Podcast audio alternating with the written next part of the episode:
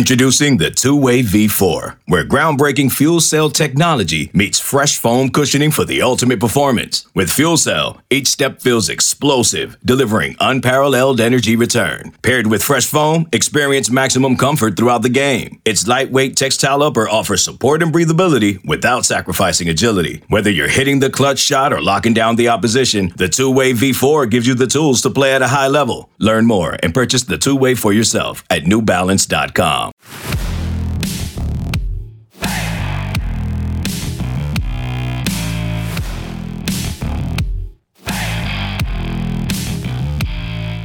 Tom Herman is out, Steve Sarkisian is in, and the Longhorns will look to find new beginnings with a new head coach down there in Austin. Welcome in here to the 10 of 12 podcast. I am your host, Ryan Gilbert. Today, here on the show, it's all about Texas. We'll be talking Texas football, be talking about the firing of Tom Herman, as well as the hiring of Coach Steve Sarkisian. Taylor Estes from Horns 24 7 will be joining us to talk about this. We've got a lot to get into what went wrong for Tom Herman, what you can expect from uh, Steve Sarkisian, as well as a little basketball uh, discussion at the very end of this podcast. It's been crazy. It's been a roller coaster of emotions, it feels like, for Tom Herman over the last four seasons down there in Austin. Of course, never lost a bowl game, never had a losing season in the Big 12 Conference, but ultimately it just simply wasn't enough to get the job done. Uh, down there in Austin. We'll bring in Taylor here from Horns 24 7. First of all, Taylor, thank you so much for taking time with us. How are you doing today? I'm doing well. How are you? I'm doing good. Thank you so much uh, for taking time with us. Um, we'll start it off here with Texas football. Um, before we get into Tom Herman, Coach Steve Sarkisian, all that stuff, let's talk about the football team just as a whole here um, on the season. What are your initial takeaways um, before the bowl game, the regular season, how they performed? You know, I think that um, this was one of the first years where I kind of understood why Texas fans were so disappointed and were moaning and groaning a little bit about how the team was performing. You know, there's no denying that the Texas fan base can be a very prideful fan base, and, you know, losing is unacceptable in a many fans' minds. You know, it's almost as if every year they're supposed to be playing for a title and that may not always be realistic but you know this season was the year that has been continued to be pointed to from Tom Herman and people at Texas as being the the season where Texas would be competing for championships. And um, heading into 2020, you know, the Longhorns were had one of the more experienced rosters um, returning to the team in the Big 12, one of the more talented rosters probably um, in the Big 12. And, you know, this appeared to kind of be a down year in the conference with Oklahoma, you know, being, I, I know, you know, in hindsight, obviously they won the Big 12 title, but, you know, they seemed entered the year kind of down. So this was the year Tom Herman kept pointing to as the one that Texas was going to really turn that corner. And, you know, the losses to TCU and Oklahoma early in the year really uh, made people question Tom Herman, you know, as a coach and everything. And for the first time, I really did um, really felt that Texas fans had a right to feel that way this year. And I've never been one that says that. I've always been, you know, the type of person that thinks like you, if you think that they're going to win every single year the national championship, like that's not feasible. You know what I mean? So yeah, uh, this was though the time that you know, I think Texas really had such a disappointing season. And that sounds weird. And, you know, when you hear a record of seven and three, but still when this has been for four years straight talked about as when Texas would compete, I think that there's reason reason why Texas fans were really disappointed. So I guess you kind of already answered this question for me, but when I saw this team here in Manhattan against Kansas State, and then also you know on TV against Colorado in the bowl game, they looked pretty good. Um, the guys that were there appeared to be bought in um, and you know, kind of were in support of Tom Herman as their coach. They're playing for their coach, you know. Um, so I guess you know, does the first half of the season where they lose those games to TCU in Oklahoma, does that outweigh the final two games? And really, is that what kind of went into this decision to fire him?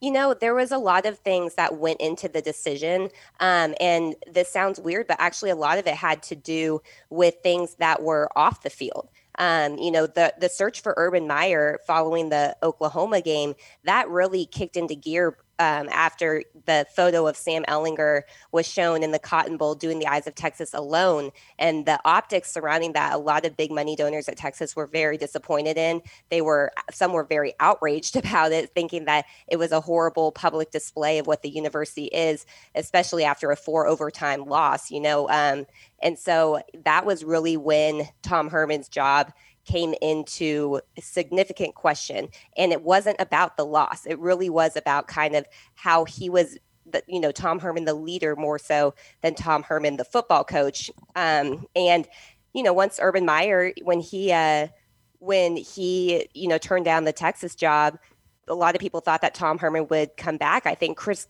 uh, Del Conte the Texas athletic director you know he put out a statement that was kind of in support of Tom Herman and I think that a lot of people believe that he would be the coach. But again, I mean, it really had to do with a lot of off the field things that led to his demise. But the reality is, had those losses not happened, we wouldn't be having these conversations. You know, if you win, winning cures all. And uh, so that, you know, both definitely played a role into it. But, you know, at the end of the season, um, a source told uh, Horns 24 7 following the Alamo Bowl game, uh, my coworker Chip Brown asked this is a, a Texas official, high ranking Texas, you know, uh, booster person who he asked, you know, has uh, the Alamo Bowl win um, impacted Tom Herman's fate? And the response was, who did we play again? And so that right there just kind of showed that that game really had no no bearing on uh, Tom Herman's fate at that point. Interesting stuff. So Urban Meyer, that was a real thing for a while, just to confirm, because I didn't follow this as closely as you did. What was the whole deal with that? Um, when did it officially kind of go away, so to speak? So yeah, it, it, definitely was a thing. You know, there was interest expressed, and Urban. You know, there he, there's a lot of reasons why he has been kind of uh, weighing his options on if he wants to return to college coaching um, and, you know, Texas would be a spot that he probably would consider from everything that we were hearing. It was Texas, um, USC, and Notre Dame would be the schools that he would consider, you know, at least listening to what they had to say if he wanted to return to a college coaching gig. Um, so there were co- uh, plenty of conversations, but at the end of the day, uh, Urban officially turned Texas down at the beginning. I believe it was around the 1st of December or so around that time that um, uh, Horns 24 7 was the one that reported that he officially said no. So there was actually a lot of interest there. Um, and, you know, it just was ended up being, I think that. Uh, with Urban Meyer, he just doesn't really want to deal with the transfer portal was a, a, one thing that we heard a lot about. And then he has, you know, some health issues that is a concern for his family. So, um, you know, the stress that being a you know college coach especially at a place like texas with health issues and then also having to worry about the you know transfer portal was just something that made him decide not to take the job. If this wasn't texas and it was just another power five school where the standard maybe isn't as high as it is down there in austin do you think tom herman still gets fired? You know that's a good question because i think that you know it, it's kind of difficult to compare you know it's kind of like comparing apples and oranges because there are certain things in you know the state of Texas that people are very pr- like proud of, and that's the Eyes of Texas, their you know their school's song. And when Tom Herman just kind of had like an um, very open um, disrespect to uh, his boss essentially, and and not you know telling the players to stay on the field um, just for the Eyes Texas. They didn't have to sing it. They didn't have to put their horns up or anything. They just needed to at least show a united front. He couldn't get the team to do that. And so I'm not really sure if there's a comparable thing from another school, if there's something like that that would be, you know, so important to um, a fan base that would really weigh it. But if there is, then, you know, I still think that Tom Herman, um, so the off the field, you know, they're concerned over him as the leader of the football program more so than the coach of the football program. I think it, um, you know, there could be other places where he would not have survived this year. I remember a few years back, I was in Stillwater and I saw that game where Herman and Gundy, kind of at the end of it, were shouting some choice words. I don't know if you remember that one, but that oh, was yeah. is that kind of just a nutshell of what happened. I mean, I heard, I think I saw you on Twitter saying something about, um, you know, the parents of the players were a little upset, some of the locker room issues. Was it called, uh, you know, not just this one incident with the Eyes of Texas, but overall, was this kind of just the icing on the cake?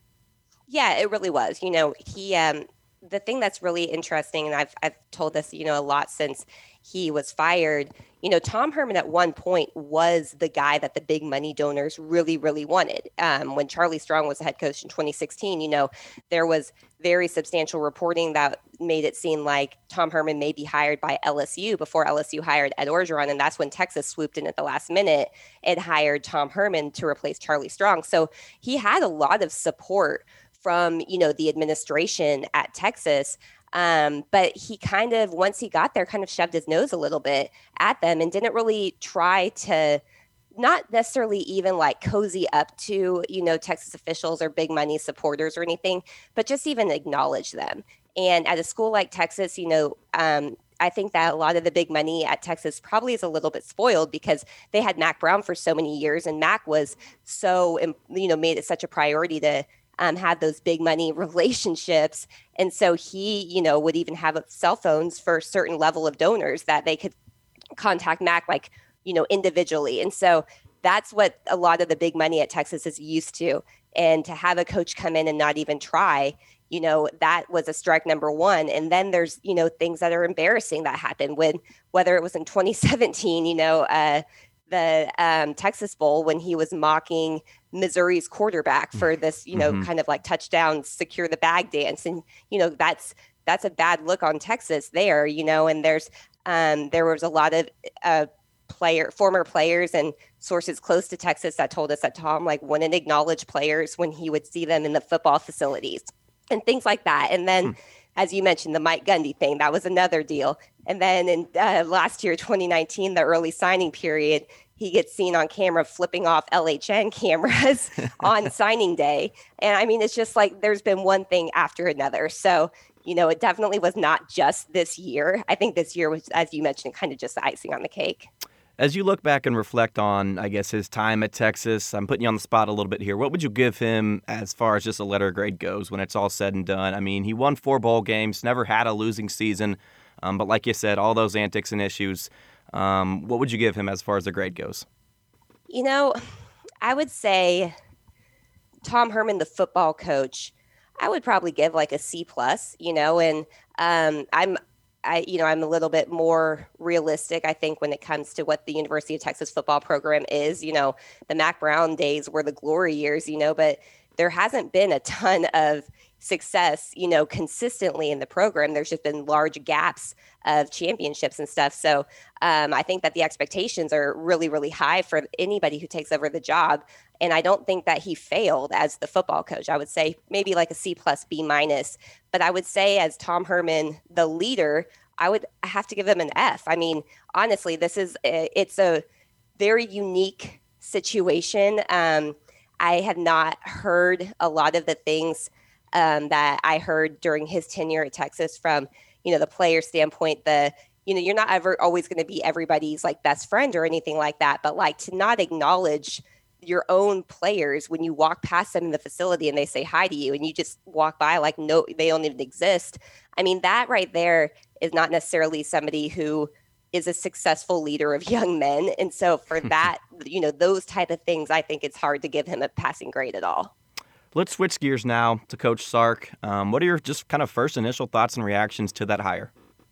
You know, uh, it, it, I think that it was very surprising. You know, to be honest, uh, it mm-hmm. happened really fast too. I mean, this was this. I think as as um, as quick as it seemed from public, you know, the public standpoint of how quick that seemed to go down, it actually was that that quick. And so, uh, you know, I think that I think that there's, you know, a lot of reason to be excited for him if you're a Texas fan. I think, you know, he's he's done really well um, as offensive coordinator at Alabama. I mean, um, I know a lot of people, you know, kind of point to his uh, previous issues with, you know, going to rehab and stuff that happened at USC that led to his firing there. But, you know, the way I look at it is Nick Saban is – is going to be one of the best college football coaches in the history of the sport. And I don't see Nick Saban keeping somebody on staff and you know giving him a position to call his offense or you know even step in as the an interim head coach when uh, Nick was out. You know, I don't see him doing that to somebody who has you know continued issues and so i think that i think he deserves you know I, I believe in second chances for people and i think that um, there's no reason not to give him the benefit of the doubt from that standpoint Um, and you know, he was kind of an up and coming coach when uh, prior to he got you know his firing at USC. You know, people point to the, his like record, you know, at Washington, but you have to remember he took over a Washington football program that was 0 and 11 when he took over, and I believe that they were like nine and like 25 excuse me, 25 or something in the three years prior to him taking over the program. So while like the win loss record, you know, the percentage may not look great, I mean, he really rebuilt that Washington football program before he took the USC job. So I think you kind of have to give him the benefit of the doubt. And I think that Texas fans need to be really patient, honestly, though. And that's something that's not, you know, a common word um, in a lot of Texas fans, uh, you know, vocabulary. But I think they have to be. You know, you can't just turn into the school that keeps firing head coaches.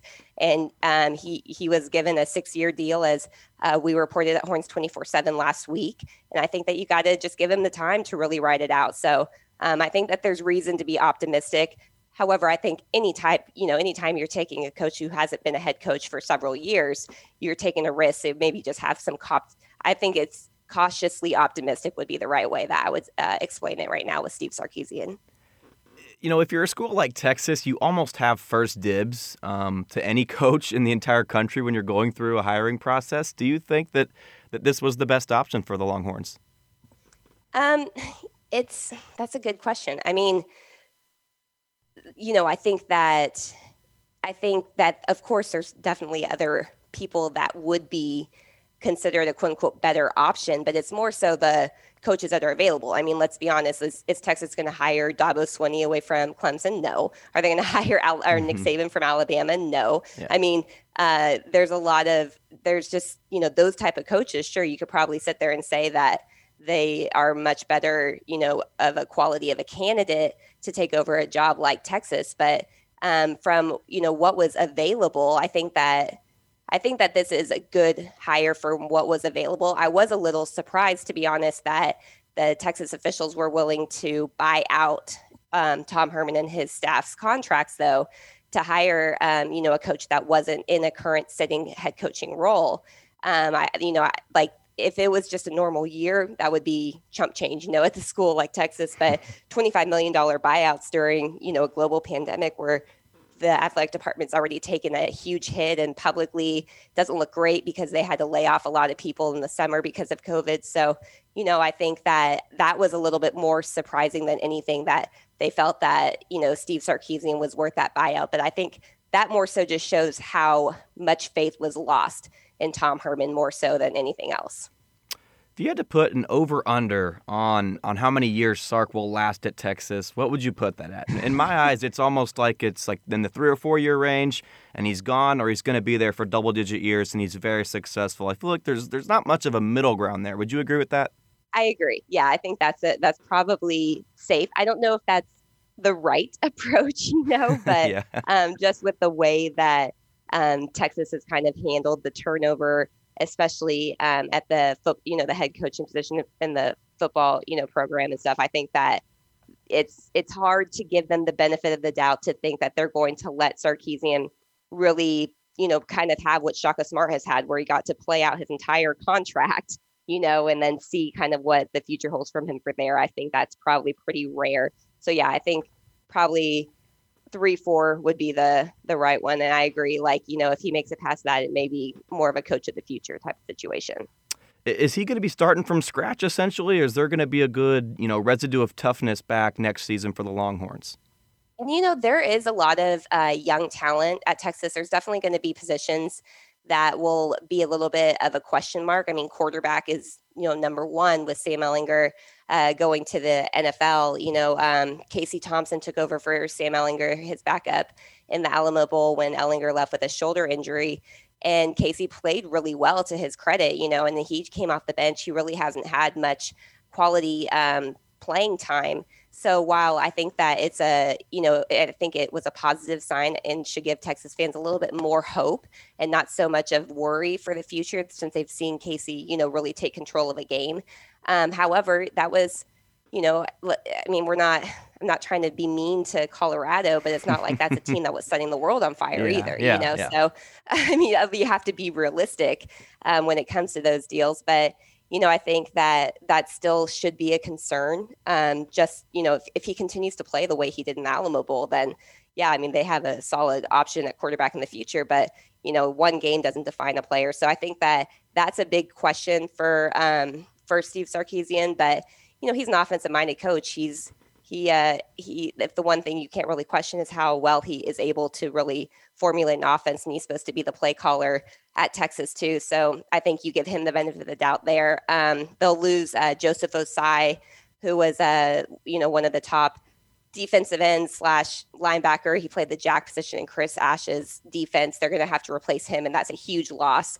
Um, but that was, you know, kind of known. That's uh, nobody really expected Ossai to come back for next year.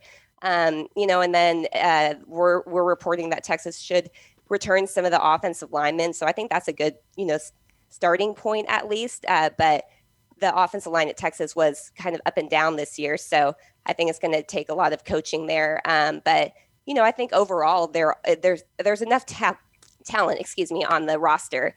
It's more a matter of how it's going to fit and how they kind of put it all together. Um, but I think that, you know, this is not him taking over an 0 and 11 type of Washington program or anything like that. I mean, I would say that the amount of talent that they have, that he will have this year, is probably comparable to what Tom Herman inherited in 2017. This just popped into my head um, real quick. Quinn Ewers, he had decommitted from from Texas, and one of the highly, you know, I think he was was he the highest rated um, prospect in his class. I mean, yeah, what happened with that? Did he pretty yeah. much know that Herman wasn't going to be back, or how did that all go down? You know, uh, from what we had heard, honestly, it's it kind of sounds crazy again, but from what we had heard was, um, you know, Quinn Ewers grew up a big Texas fan. He he grew up in the state. You know, he rooted for Texas. He always wanted to play there. It was a dream school. And then when he saw the situation of Sam Ehlinger being on the field alone, doing the eyes of Texas, and just how poorly that reflected on the school, I think that really made him second guess if that's the place where he wanted to be. Um, you know, just because of how how bad that looked, you know, for the starting quarterback, especially after that game. So that really was that played a huge role in hmm. uh, in him decommitting from Texas and then ultimately, um, you know, committing to Ohio State. But I think that's something that you know Steve Sarkisian should probably put it as priority number one. You know, even though he is committed to Ohio State, I mean, this kid literally grew up uh, the biggest Texas fan. This he literally has had Texas as a dream school for him ever since he was a little kid. So I think that there might be a way, if there is a way for Steve Sarkisian to kind of get back in the door with Quinn Ewers, I think that should be a huge priority for them. Feels like everyone's leaving and going into the transfer portal. So if you're a Texas yeah. fan, you're just you never hoping know that'll happen with him. Right? Yeah, exactly. uh, going up, the previous question though, do would you rather you know Sark recruit?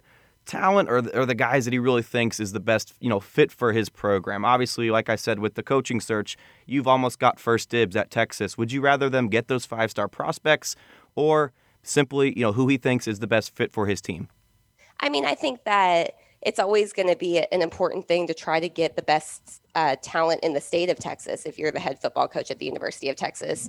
And that hasn't always been the case. You know, you're seeing those guys go and play for Ohio State and Alabama, you know, or Clemson or whatever it may be. Um, I think that you should always make that a priority because that's going to be something that high school football coaches in the state of Texas are going to be endearing to more so than if you know they're not even trying to get in with even their big guys you know so i think it, there's kind of you have to weigh it a little bit but at the end of the day it's about what works you know and um, i know that uh, a lot of Texas fans would disagree with me, you know, that you don't always need all of the five stars if it doesn't, you know, it's not a position for them. Because as, you know, we've talked about the transfer portal, you know, that's a big deal. Players can leave at any time. And, you know, with uh, the new transfer rule, the one time transfer rule, I mean, that's you have to make sure that you get guys that are going to play and stay, you know, a little bit. And so I think that you have to kind of weigh it a little bit. But I think you definitely want to try to at least get the best talent in the state of Texas to listen to the University of Texas. Um, that'll help for the long time future. But overall, you know, it's about what works. Wrapping things up with football before we switch gears to basketball for just a sec. Um, do do we need to schedule a Zoom for four years from now to be talking about the firing of Coach Sark? Gosh, you know what? I, I hope not for his sake. You know, I think that um, you know, it's it's such a crazy business. A college, you know, head coaching business is just so nuts nowadays that um, I understand why there's a lot of people who would want, you know, early change if these coaches are making you know six million dollars a year, whatever it may be. But like at some point, it's you know you don't want to be the you know the the uh, coaching turnover school either you know where people go and you know their careers go to die because that's not going to help in the future. But it's hard not to wonder you know if if he doesn't win early if we wouldn't be having this conversation you know in four years. But i'd say for hopefully for all of our sanity's sake that cover this program and for steve sarkisian that we will not be having that conversation. Gotcha gotcha. Last thing for you um, with regards to the basketball program they're playing some really good basketball down there in Austin. I watch them a lot on TV. They're really impressive to me. Um, what are your just kind of overall thoughts from that team? I mean, it's they they're off to a really solid start, and um, I think that the thing that I I like the most in this year that I haven't seen in years, you know, recent years at Texas is this is a team that seems to be playing more for each other and more together.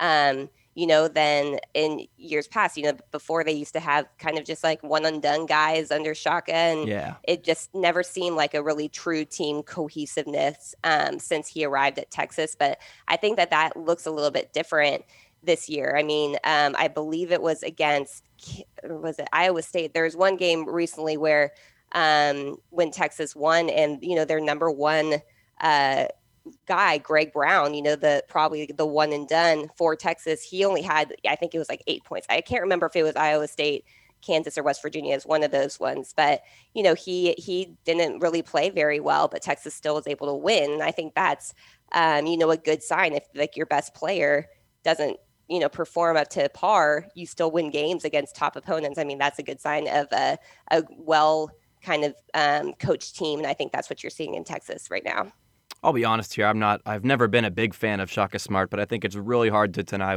to, to deny. Pardon me, what he's doing this season. Um, certainly wish him the best. Um, Taylor, I appreciate you taking time with me. Um, where can anyone follow you on Twitter and check out the stuff you guys do over on Horns 24 7?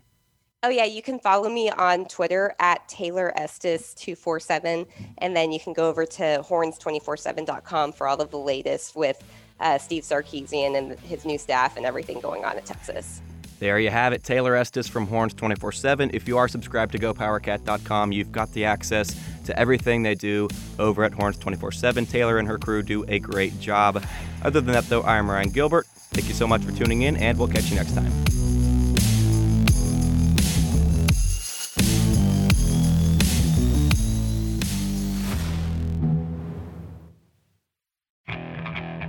Okay, picture this.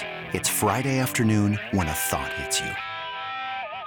I can waste another weekend doing the same old whatever, or I can conquer it. I can hop into my all new Hyundai Santa Fe and hit the road. Any road. The steeper, the better. Because my all new Santa Fe is available with HTRAC, all wheel drive, so I can hit the trail without a worry in the world. Heck, with three rows and best in class rear cargo space, I can pack the whole family in with all our gear. We've got available dual wireless charging for our phones, so we'll never lose touch with civilization, and we won't lose touch with the primordial power of Mother Earth. So which is it? Waste the weekend or do something a little more epic? And conquer it in the all-new Hyundai Santa Fe. Visit HyundaiUSA.com or call 562 for more details. Hyundai, there's joy in every journey.